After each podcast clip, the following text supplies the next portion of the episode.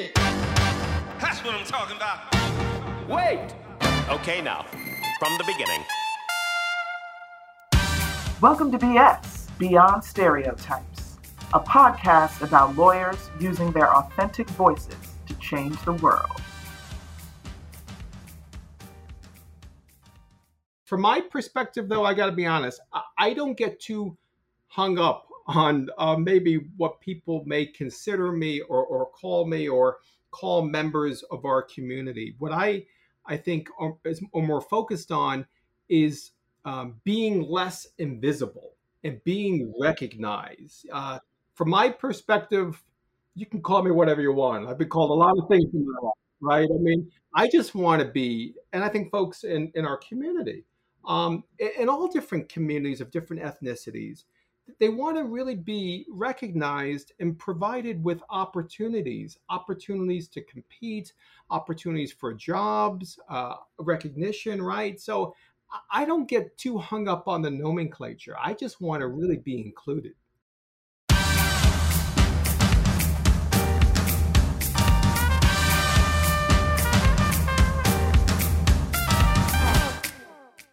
Welcome to BS Beyond Stereotypes. I'm your host, Merle Vaughn. Here to BS with me today is Dennis Garcia, whose story I find fascinating and who will no doubt inspire all of you to embrace your authenticity.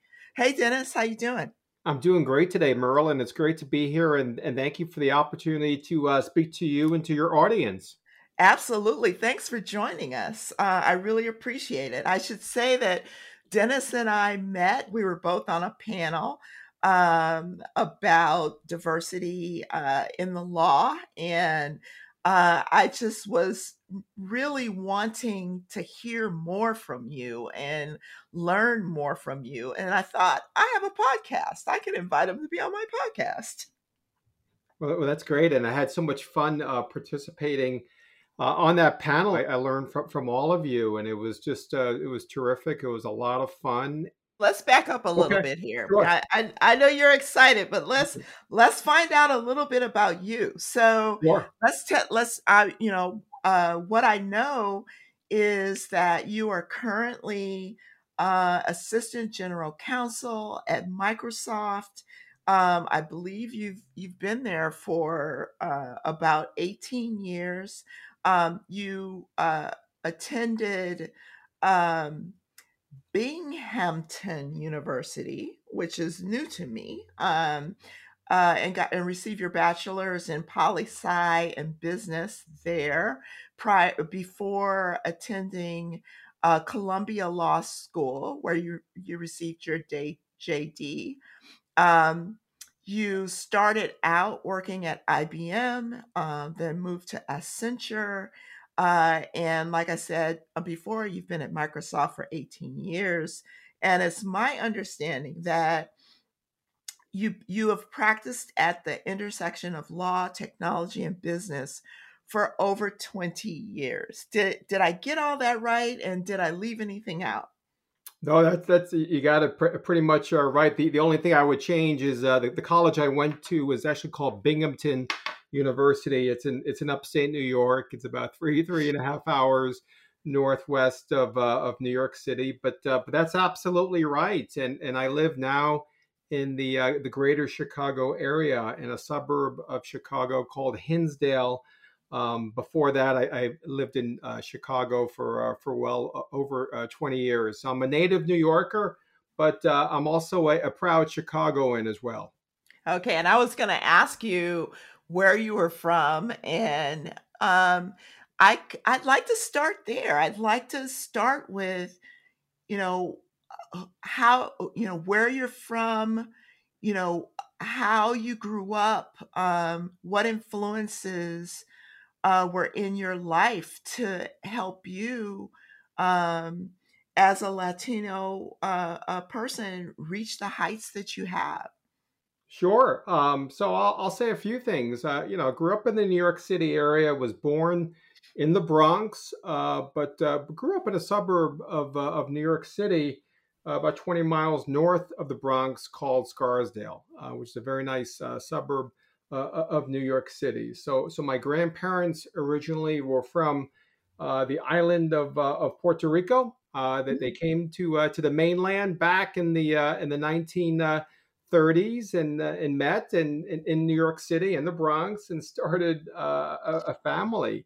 And so, um, and my grandmother, um, bless her, her, her, bless her, she's 101 and still wow. lives in the New York City area. And I, I speak to her once a week and to catch up and she provides me with a lot of a uh, lot of inspiration and it's, that's it's, amazing it really is amazing and one thing which is amazing about her of course being 101 years old and she lives with my aunt and uncle so she's not in any sort of assisted living facility but um, to me she she still is the same since i was you know a, a little boy if you will you know i mean i uh, she's she, you know she's she's very articulate. Um, she's she's very energetic. Um, she, I think um, one of the reasons why she's lived so for so long is her ability to move forward. She's constantly mm-hmm. in motion, constantly moving forward, constantly having a positive attitude um, in life. And I spent a lot of time uh, with with my grandparents growing up as a kid. Uh, even though when we moved to the suburbs of New York City, uh, we'd spent a lot of time with them in the Bronx and going back to the Bronx. And um, she's had a really big influence uh, on my life in terms of my outlook on things to try to be as positive as possible and trying to also uh, understand the importance of, of rebounding uh, mm-hmm. and moving forward when you do have setbacks. We, have all had uh, setbacks uh, in our lives. And she's also been a very positive influence for me when it comes to my faith and, and working hard and uh, excelling in, in education and, and, working hard uh, in the workforce. The same thing with, um, uh, with, with one of my grandparents too. All, actually, all, all of my grandparents, but um, I had a, my grandpa who passed away about five years ago. He lived to be hundred years old. So wow. uh, we've had some really good uh, longevity in our good family. Genes. Good genes so far. Hopefully, uh, hopefully we'll keep it up. But um, you know, they were really big influences. Uh, you know, all my grandparents, and I, I, appreciate the fact that I was able to spend quality time with them growing up as a kid. Uh, but then, of course, you know, I had big influences from from my parents. Both my parents were born in New York City, in the Bronx, raised in the Bronx in, in New York City. Um, and worked really hard to, try, to, to provide their their kids, um, my, myself and my brother, my younger brother, a be- better way of life in terms of moving to, to the suburbs. And, you know, it, it was great um, growing up uh, in Scarsdale. Um, it's a very nice, affluent suburb. But I will say that, um, you know, growing up there, I was probably one of the few um, Latinx, you know, kids uh, in, in, Scarsdale, quite frankly. You didn't see too many mm-hmm. folks with their last names such as Garcia, Gonzalez, or Rodriguez. It was, mm-hmm. you know, a mm-hmm. little bit different uh, growing up there. In in hindsight, um, I'm, I'm, glad my family, you know, had the means to be able to provide me with with that, that livelihood and growing up uh, in in the suburbs. But um, one thing I have learned through the years is sometimes.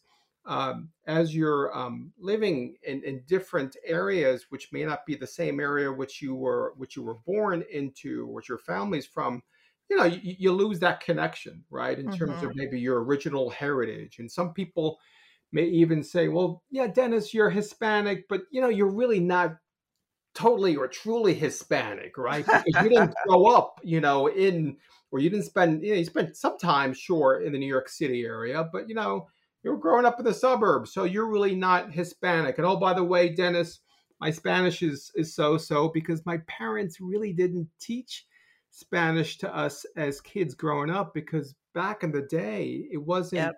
looked at as something really to do because you really wanted to make sure that you spoke English and that you assimilated as much as possible. Some some people will say to me, "Well, Dennis, you know, you're really maybe not Hispanic because your your your um your Spanish is very so wow. so isn't that great?" You know, so I've I've experienced that over the years. So so I say that because in some respects I have found myself um, you know between different sorts of identities you know in, my mm-hmm. culture and, growing up and now you know as a lawyer so it, it is very interesting yeah and i i well first of all i know your your grandmother has to be very proud of you as as is your entire family but Um, I I noticed that you said latin x and that it was one of the questions that I wanted to ask you about. I was listening to uh, a presentation the other day for Hispanic Heritage Month, and there was a conversation about is it you know do you prefer Latino, Latina, Latin, Latinx, Hispanic? Um, I mean, you know, I could go on and on. There's POC, there's BIPOC, there's all kinds of things. And and as a black person, you know, I I am always going on record saying that I prefer to be called black. Um, although I I would I don't correct people. How and Latinx is new, right? I've even heard that now people are saying Latine um, what are your thoughts about all that? It's a it's an interesting question, right? Um, I, am probably a little more older school, if you will, so I, I probably subscribe to um, uh, maybe the Hispanic uh, terminology as opposed to maybe Latino or Latinx or maybe something else. Uh, I think Hispanic. Some people will say that's probably a holdover from maybe some of the uh, the, the, census work, uh, you know, in our country for, for a long period period of time. Latinx is sort of a sort of a newer, maybe sort of hipper, maybe some people will say also maybe more in, a more inclusive, inclusive. Mm-hmm. Um, you know, perspective of of our Hispanic slash Latinx slash Latino uh, community, which of course is also extremely diverse, and I think that's one of the cool things about um, being Hispanic, Latinx, or Latino, whatever we, we call uh, our, our, community of folks. From my perspective, though, I got to be honest, I, I, don't get too hung up on uh, maybe what people may consider me or, or call me or call members of our community. What I I think are, is are more focused on is um, being less invisible and being mm-hmm. recognized. Uh, from my perspective, you can call me whatever you want. I've been called just a lot of call things. me, right? right. I mean, I just want to be, and I think folks in, in our community, um, in, all different communities of different ethnicities, they want to really be recognized and provided with opportunities, opportunities to compete, opportunities for jobs, uh, recognition, right? So I don't get too hung up on the nomenclature. I just want mm-hmm. to really be included. I hear you. I hear. I I absolutely. Somebody said the other day. I don't care. I I don't care which one you call me. Just call me. right. Just call me. Just just provide me with an opportunity. You know, allow me to have my my voice uh, be heard. Basically, right. And uh, right. And that's really what we want at the end of the day. And so, at um, Microsoft for 18 years, um, how has it been? Have you felt included the entire time? Have things changed uh, over time? Do you, you know you've you've obviously been able to to be uh, to to to have opportunities and move up. How do you feel you were able to do that? Sure, a, a, few thoughts, and actually, I'll be it'll be 19 years in two months. I can't believe I've been at Microsoft for 19 years, but that's that's incredible. I feel very fortunate uh, to be a, a, a long uh, Microsoft employee. To to and I'm biased on this too. To what I think is the greatest uh, legal department on the planet. I mean, so but to, to answer your question, I, I have felt uh, very included over the years. Now that said, I have sort of a unique role in that. I have always been in the Chicago area supporting mm-hmm. our Microsoft US field sales, marketing, and, and services team. So I have never worked in our corporate headquarters in Redmond, Washington, although, of course, I've traveled there a lot uh, over the years. So I've, I've been in this sort of a, field um, uh, base role. And um, when I look at my team and the team which my my, my manager leads, or, or North America Microsoft legal team, uh, it's been a very diverse team for a long period of time, uh, which uh, I know we've been very, very proud of. Um, so I feel like uh, my our media team has been highly diverse and inclusive for a long, long period of time. I think the Microsoft legal department, when you look at it all up, when I started nine, almost 19 years ago, certainly wasn't as diverse as it as it is now. Uh, it's made a lot of really great strides and advancements in becoming more diverse and more inclusive. And that and the credit, of course, is is really to uh, to our Microsoft president and vice chair Brad Smith. Yeah, been in that role now for for a long time, for about 20 plus years, and uh, him and his his senior leadership team. Uh, have made it a, a, very, very big point uh, that that our legal team needs to be more diverse and inclusive. And statistics have shown over a period of time that that uh, that that, is, that has happened. So do, I do really feel uh, that uh, that my voice is being heard. Uh, that uh, we are an inclusive team. That said, you could always make some some improvements, right? I mean, you're right. never going to be in a situation where uh, I think it's it's perfect, but I do believe um, since I've worked at Microsoft, I've had managers and managers of managers and our senior leaders uh, who've been very accessible to me, and I've always been interested in my perspective and my opinion on my opinion, and also our colleagues' opinions on on a variety of different matters, including how do we uh, advance more diversity and inclusion. Right, and and um, uh, Microsoft clearly, as you stated, has been at the forefront of insisting that their outside lawyers uh, uh, pay attention to diversity on their teams. Um, I remember uh, that Microsoft was one of the first companies to um, provide both carrots and sticks with, with respect to their um, outside counsel. Um, what what are you guys doing these days? Well, yeah, uh, uh several years ago, uh, Brad and the SLT put together a very unique program where we provide financial uh, benefits and incentives to our large preferred provider law firms if they meet certain key metrics in advancing diversity and inclusion. And those metrics, I think, have evolved over a period of time. Uh, but we've had some um, uh, information which we've shared to the public uh, regarding uh, uh, how our, our, preferred partners um, are moving forward with their diversity and inclusion initiative. So, so we definitely provide financial benefits to our preferred partners uh, if they if they invest more in, in inclusion and diversity and, based upon uh, key diversity and inclusion metrics. We've also have hired over the years, um, in addition to our preferred provider firms, a mosaic of, of, of law firms, small uh, law firms, uh, minority and women owned law firms. I know we've been very active uh, in NAMWOLF uh, and other uh, uh, legal industry diversity affinity groups. We've been very active with the Hispanic National Bar Association, the National Bar Association, the National Association of Women Lawyers, NAPABA. I mean, we can go on and on. I know my colleagues are very actively in all of those affinity groups. Many of them have taken on leadership roles in those affinity groups. We've sponsored uh, those affinity groups.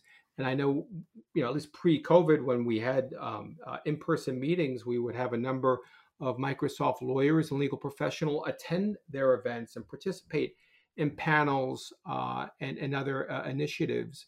And um, we've also have been able to, to hire uh, great lawyers uh, from the law firms that we have used uh, in the past as well. And that's been sort of a, a way for us to um, uh, accelerate our, our, pipeline of more mm-hmm. diverse and inclusive uh, of lawyers. I know that when my team and I, uh, you know, we, we use outside counsel a fair amount, that um, you know we're requiring more and more that we want to make sure that the lawyers who are doing our work are um, are from a, a diverse uh, uh, orientation basically and uh, and uh, we, we've been very very clear to our, uh, our firms that uh, that's something which we expect and you know from from our perspective um, it, you know it's not just really the quote unquote right thing to do but it makes so much business sense right mm-hmm. i mean mm-hmm. there's been Studies would show time and time again that uh, teams which are more diverse and inclusive outperform teams which are less diverse and inclusive. And of course,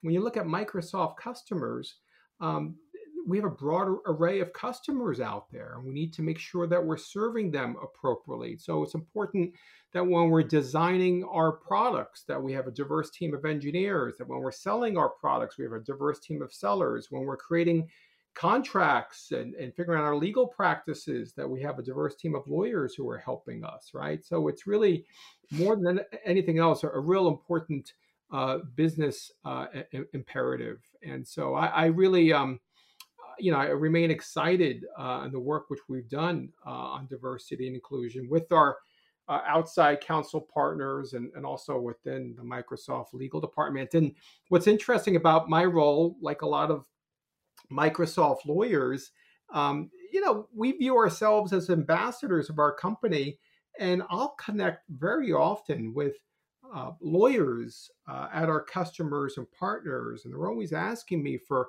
thoughts on well what does microsoft do in this area of diversity mm-hmm. and inclusion what are you doing with regard to uh, having uh, affinity groups or uh, you know employee resource groups within the Microsoft legal department. How are you thinking about these sorts of issues, right? And so, what I love about the role too is I feel that um, uh, people look at and lawyers look at Microsoft as being one of the marketplace leaders, and and they're asking for our help in counsel and thoughts. And so we we engage in that knowledge sharing, and of course, by doing that, we're also learning a lot from them, and also building closer relationships with our customers and partners and the legal and compliance decision makers who work for them. So, thanks for that. Um, and I will tell you that I am a huge Microsoft. I I I bought Microsoft stock. Geez, probably 30, 25 years ago. Um, and it's been very, very good to me. I'm I'm one of those people who buys stock and holds it um, and uh, I and so and, and, at the time that I bought the Microsoft stock, I uh, my husband and I had a business where we did um, uh, sound systems and surveillance systems. And Microsoft was one of our customers, and we had to go up to Washington and install a bunch of systems. Uh, and we were so impressed with how Microsoft did business um, and how fair they were and uh, and and all of that compared to a lot of our other customers that I actually bought stock and I've held it all that time and it's been very good to me. So keep keep doing everything you're doing because I own stock. Uh, well, thank you for that. Thanks for being a great customer and a great Microsoft shareholder. And of course, over the last seven or eight years, especially since Satya Nadella has been CEO. It, it's amazing what uh, uh, what we've done, and and you know under his leadership and and uh, the senior leadership team, and uh, so that, that's great to hear. Thank you for sharing. Uh, about four months ago, you started uh, a series called hashtag Three Strikes, um, and it's a series of videos where you give in-house lawyers your take on on uh, uh, three things uh, that are, are, words of wisdom or things takeaways, um, maybe from your career, from your uh, experience. How how did that come about? Yeah, no, I, I love doing that. Thanks for uh, mentioning that. And so that came about, I want to say six or seven months ago. Um, where I wanted to try to do something different uh, in terms of my content and to come across in, in, a, in a way on, on, video. I mean, I think one thing which we're learning more and more through social media is that if you could do a, a quick sort of hit video, if you will, um, you know, people are more maybe willing to, to watch that, especially if the content is interesting. So I figured, let me try something a little bit different. I've experimented in the past on videos, but now I've been trying to do it more consistently, maybe once a month or I'll put a video out on on a particular uh, subject, and and I use the moniker Three Strikes because I'm a big baseball fan, and of course, uh, yeah, if you're if you're a pitcher, you're trying to throw strikes, so that's how I use the name Three Strikes. Uh, but but I try to come up with a video which is no longer than three to four minutes, where I share some perspective, three best practices on a particular topical area And um, you know, there's been a few times where I've had uh, uh, my dog in the video, my our little dog Coco. There's been times I've done it outside. I've done it in our house. Uh, sometimes I'll wear some baseball apparel or a, a, hat or something. I try to make it interesting and fun. Um, but what I'm trying to do basically is uh, to, to, share some, some some learnings which I've had over the years of being an in-house lawyer. I've been I've had the privilege of always being in-house for my entire career. I've learned a lot. I've been able to learn from some terrific lawyers and senior business leaders. And what I'm trying to do is just to provide some basic practical guidance in certain areas. I see a lot of content out there which um, which may sound good, but it may still be very theoretical in nature. So I'm trying to give some content to maybe some um, maybe some of the younger uh, lawyers out there, or maybe folks who are starting in-house counsel practice uh, from from somebody who's got some experience in in this uh, space. But uh, but but it reminds me I need to do one. I haven't done one now in about three or four weeks, and I, and I gotta I gotta do it. You know, I get these ideas when I go out for my uh, daily runs or walks, I'll, I'll, I'll come up with some you know ideas on a particular topic. And what I also found too is that doing some of these short videos eh, you know it, it's not easy it takes some work i go through you know some some takes if you will and i gotta mm-hmm. uh, you know sort of practice what i'm going to say obviously and then you know you're, you're in you're in front of your computer when i'm taping it so i have to make sure i've got the appropriate eye contact and everything my, my point being is i think doing some of these videos has helped me become hopefully a more effective and succinct communicator because so much of what we do as in-house lawyers with our business clients is that we need to be uh, very brief we need to be very crisp and uh, and we need to be very targeted and, and, thoughtful in our advice well the one one of the ones i watched a couple of them but the one that i thought um, really resonated was the one about Anthony Rizzo's trade from the Cubs to the Yankees. Uh, and your three strikes were uh, you said you have to have range, uh, you have to uh, uh, be helpful to your teammates, and you have to embrace change. And the quote that I wrote down, which I really loved, was change is the only constant in our personal and professional lives.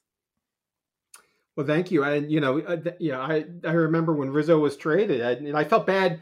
I'm a Yankees fan, so I was very happy that he was traded to the Yankees, of course, because they needed uh, a really uh, an excellent first baseman. But I also felt bad for a lot of friends of mine who are Chicago Cubs fans, and, and Rizzo, um, you know, is beloved here in Chicago, and, and they traded you know a number of their players. But uh, I know it is a cliche expression about change is the only constant, or the only constant is change, but um, but I'll tell you, eh, that's that's one thing which I've learned, not just in the workplace and at Microsoft, but also just in our in, in our lives, right? I mean, it's as we all know, it's tough to evolve and change. Um, but um, but you know, we're going to go through ups and downs and different experiences in, in life, and um, I think the best, um, if you look at the best lawyers, the best entertainers, the best sports figures, the best of the best they're constantly adapting and changing, right? They, they really are. And the ones who are, um, uh, are on the top for a long period of time, I mean, I think they, they have to constantly be able to change and adapt. And so, um, yeah, as I've gotten more mature and older, I've, I've been trying to be better at embracing uh, change as much as I can and being a better uh, friend, being a better lawyer, being a better husband, uh, being a better dad, right? And uh, all of that, you know, it, it takes work, right? And well, so. Well, and also, I mean, when you talk about change like that, I, I think about your 101 year old grandmother and how much change um, she's seen uh, throughout her life and the kinds of things that she probably never could have uh, imagined. I, I remember when when my father was uh, uh, 90, I think it was, was when uh, Obama he got to he got to vote, you know, for Obama. And I, you know, I, I took him to the polling place and he could barely see, but he knew what he was doing and he got to vote. I mean, the idea to to have lived long enough to see that and go through the things that they've gone through, that that is that's really experiencing change. Oh, there's no doubt, and it's really hard for me. oh, I can't, I cannot be empathetic to you know what my grandmother has seen over such a long period of time. I mean, she came to uh, to the mainland from Puerto Rico as a very uh, young girl, and uh, she lived through uh, the Depression, obviously World War II. Uh, she, her, her son, my dad, went to the Vietnam War and served there for a period of time. I mean, she's seen, of course, uh, recessions, the Great Recession. She's seen, you know, COVID nineteen. I mean, she, so, many things. September eleventh. September 11th, absolutely, especially being in the New York City area, absolutely. And I remember, um, but it was sort of interesting that you know one thing about her too is that she's uh, she's incredibly fearless. You know, there were you know some folks have maybe been a little concerned, at least initially, when the the vaccine came out first, uh, but she she couldn't wait to get the vaccine, right? Right. She, she was because she's been through so much, right? So much, and she knew that this is gonna, you know, help us and help her to continue to move forward and live. And she had seen so much for such a long period of time. You know, she lost her husband, she lost her son. I mean, she's obviously, you know, ups and downs, you know, during the, the, the her life that um, she wasn't afraid she's not afraid of anything right? And in many respects that's why i love speaking to her once a week because um, when i speak to her her voice is so clear and energetic and she's sort of pumping me up. I mean, she's got more energy than i do you know right. much more energy than my 10 year old son and i just be able to speak to her sort of makes me feel better and positive and uh and yeah it's just it's just truly amazing. She's really a, a force of nature I love that. And you know, speaking of of the the uh, pandemic and COVID, um, I know that you know uh, the the Black community and the Hispanic community have been eh, have been hit particularly hard. Um, you know, it, it, culturally, you know, what do you have you thought about what we need to be doing to help these help our communities? Well, I think it's um, I, I think it's in some respects continue to to uh, maybe to communicate and maybe quite frankly over communicating the, the the, the good benefits of, of having the, the vaccine and, and showing uh, depicting uh, you know the data, the benefits associated with, with getting it, and uh, how it's going to put you in a better position. I think there. I think we. I my own view is I think we probably need to communicate uh, even more to, to, folks about this. And I think we also, quite frankly, is my own opinion, is that I think uh, there's an opportunity for people who are more opportunity for people who are viewed as role models in our communities to be even more uh, open and, and, and touting the importance of, of, getting this vaccine. I think there's an opportunity uh, for, for business leaders, for, for, for athletes, for other people in our communities who we look up to to be even more um, uh, clear and more active in, in talking about the uh, why we all need to get vaccinated. So I, I, think there's some opportunities there, but, but my view is we, we gotta. It's a little bit like when I connect with my business clients. I feel like I've got to over communicate to them. I got to tell them that maybe the same thing, maybe in different ways or ways in which it may be able to be it could may land with them and we may have to adjust our communication style a little bit so that maybe there's a greater likelihood that the messaging and the positive messaging of the vaccine will get through to them. So, well, thank you for that. I know it's a little off off the subject, but you know, this is we are just BSing here. Um, uh, so, speaking of stereotypes, um, what stereotypes do you feel like you've had to overcome, uh, endure, and overcome, and and why? Um, or what stereotypes do you feel like uh, people may have about you that are either right or wrong? Oh well, I, I think earlier on in my career, I, I definitely wasn't as um, maybe proactive in maybe managing my career in terms of the progression of my career as I probably you know should have had. Uh, I think I was a little bit um, late to realizing the importance of building relationships with more senior people and in, in, the companies I've worked for, uh, a little bit more laid back, maybe a, a view of being a little more hands off and laissez faire, if you will. And I think by by maybe being that, I think maybe some folks might have thought that, hey, maybe Dennis isn't so interested in what he's doing, or maybe not interested in becoming more senior in our company. Um, know, there, there could be a perception which is which is which is created, whether it's right or wrong. Um, so I, I, that that's probably come up uh, on occasion. I think when I look back in my career too, and this is this is shows how we we evolve and change. Earlier in my career, as an example, I was not a, a fan of, of, of, of, public speaking and uh, giving presentations in front of a, a, live audience. It was something which, uh, quite frankly, I avoided doing whenever I whenever I could avoid it. You know, I was I just didn't have that confidence, or I was fearful in doing that. And I think for a period of time, uh, that might have held me back in terms of not being uh, a very crisp or clear communicator uh, in, in a, in, a, sort of a public setting and audience. I think that held me back while uh, my colleagues were, were, were, more highly proficient in that area. And what I learned from my, my father, I remember it was like 12 or 13 years ago, I remember speaking to him uh, about the fact that you know I, I, wanted to advance further in my career, and he was he was uh, I was like, Dad, you know what what more should I do? Uh-huh. And you know he was clear with me that Dennis, you you need to do you have to go above and beyond right? You just can't do your quote unquote day job, okay, and do that very well and expect to have more opportunities, uh, whether it's at your company or somewhere else. You got to do more. So he encouraged me to um, think about starting to write articles on certain topics in the legal profession. So I started doing that.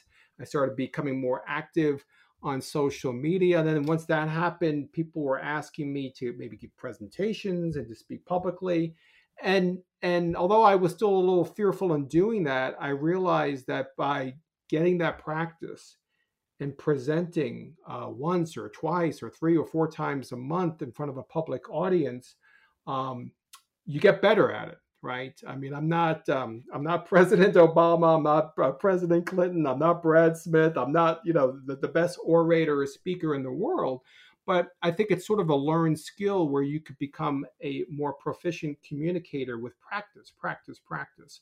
And a lot of it is also based upon repetitions and confidence. And uh, then I, so I changed and I realized that I needed to grow um, some additional skill sets, basically. And I think I've done a, a much better job at, uh, at working on, on those sort of skills, what people will say maybe are the softer skills, if you will. Right. So what what yeah, and we're we're about out of time here and I want to give you an opportunity to end with some words of wisdom, words of advice, you know, particularly to to young folks, um, hopefully to young uh, Latinx um, folks, and also to potential employers of those folks um, about um, you know that would be helpful for them uh, in in owning who they are and and, and being authentic and and being successful well i will say to potential employers uh, is that um, uh, and I guess one point I would say is once you're you're you you've brought in some some great talent, um, uh, take the time to to really nurture and invest in that talent. And I guess what I mean by that is, I, I think uh, sometimes, um, unfortunately, uh, people in the Latinx, uh, Black, African American, maybe Asian American, and other ethnicities in those communities, sometimes they haven't received uh, the proper feedback, if you will, uh, about themselves of being a lawyer, areas in which they can grow, areas in which they can they can improve and areas in which they develop. I think naturally we may have this sort of unconscious bias that we feel comfortable in sharing feedback to people who may look like us, who sound mm-hmm. like us, who remind us of us, basically. But then sometimes we're less inclined to provide feedback or coaching to people who may not be like us, quote unquote, right? And I guess one thing I would say is don't be shy in giving feedback uh, to people, you know, so that you're investing hopefully in, in their success, right? And you're helping them. And when you give that feedback, do it in a way where it's not really tearing someone down, but you know, you're trying to help them, you're trying to support them, right? And so work hard in developing that psychological safety, you know, with your teammates. It's a phrase mm-hmm. Uh, I know Amy Edmondson, who's a, I believe a professor at Harvard Business School, uh, came up with a few years ago when she wrote a book called The Fearless Organization. But I think employers, uh, workers, lawyers, we, we with our teams, we need to develop more psychological safety with our, our, our teammates. We got to earn their trust and we got to work on a trusting relationship.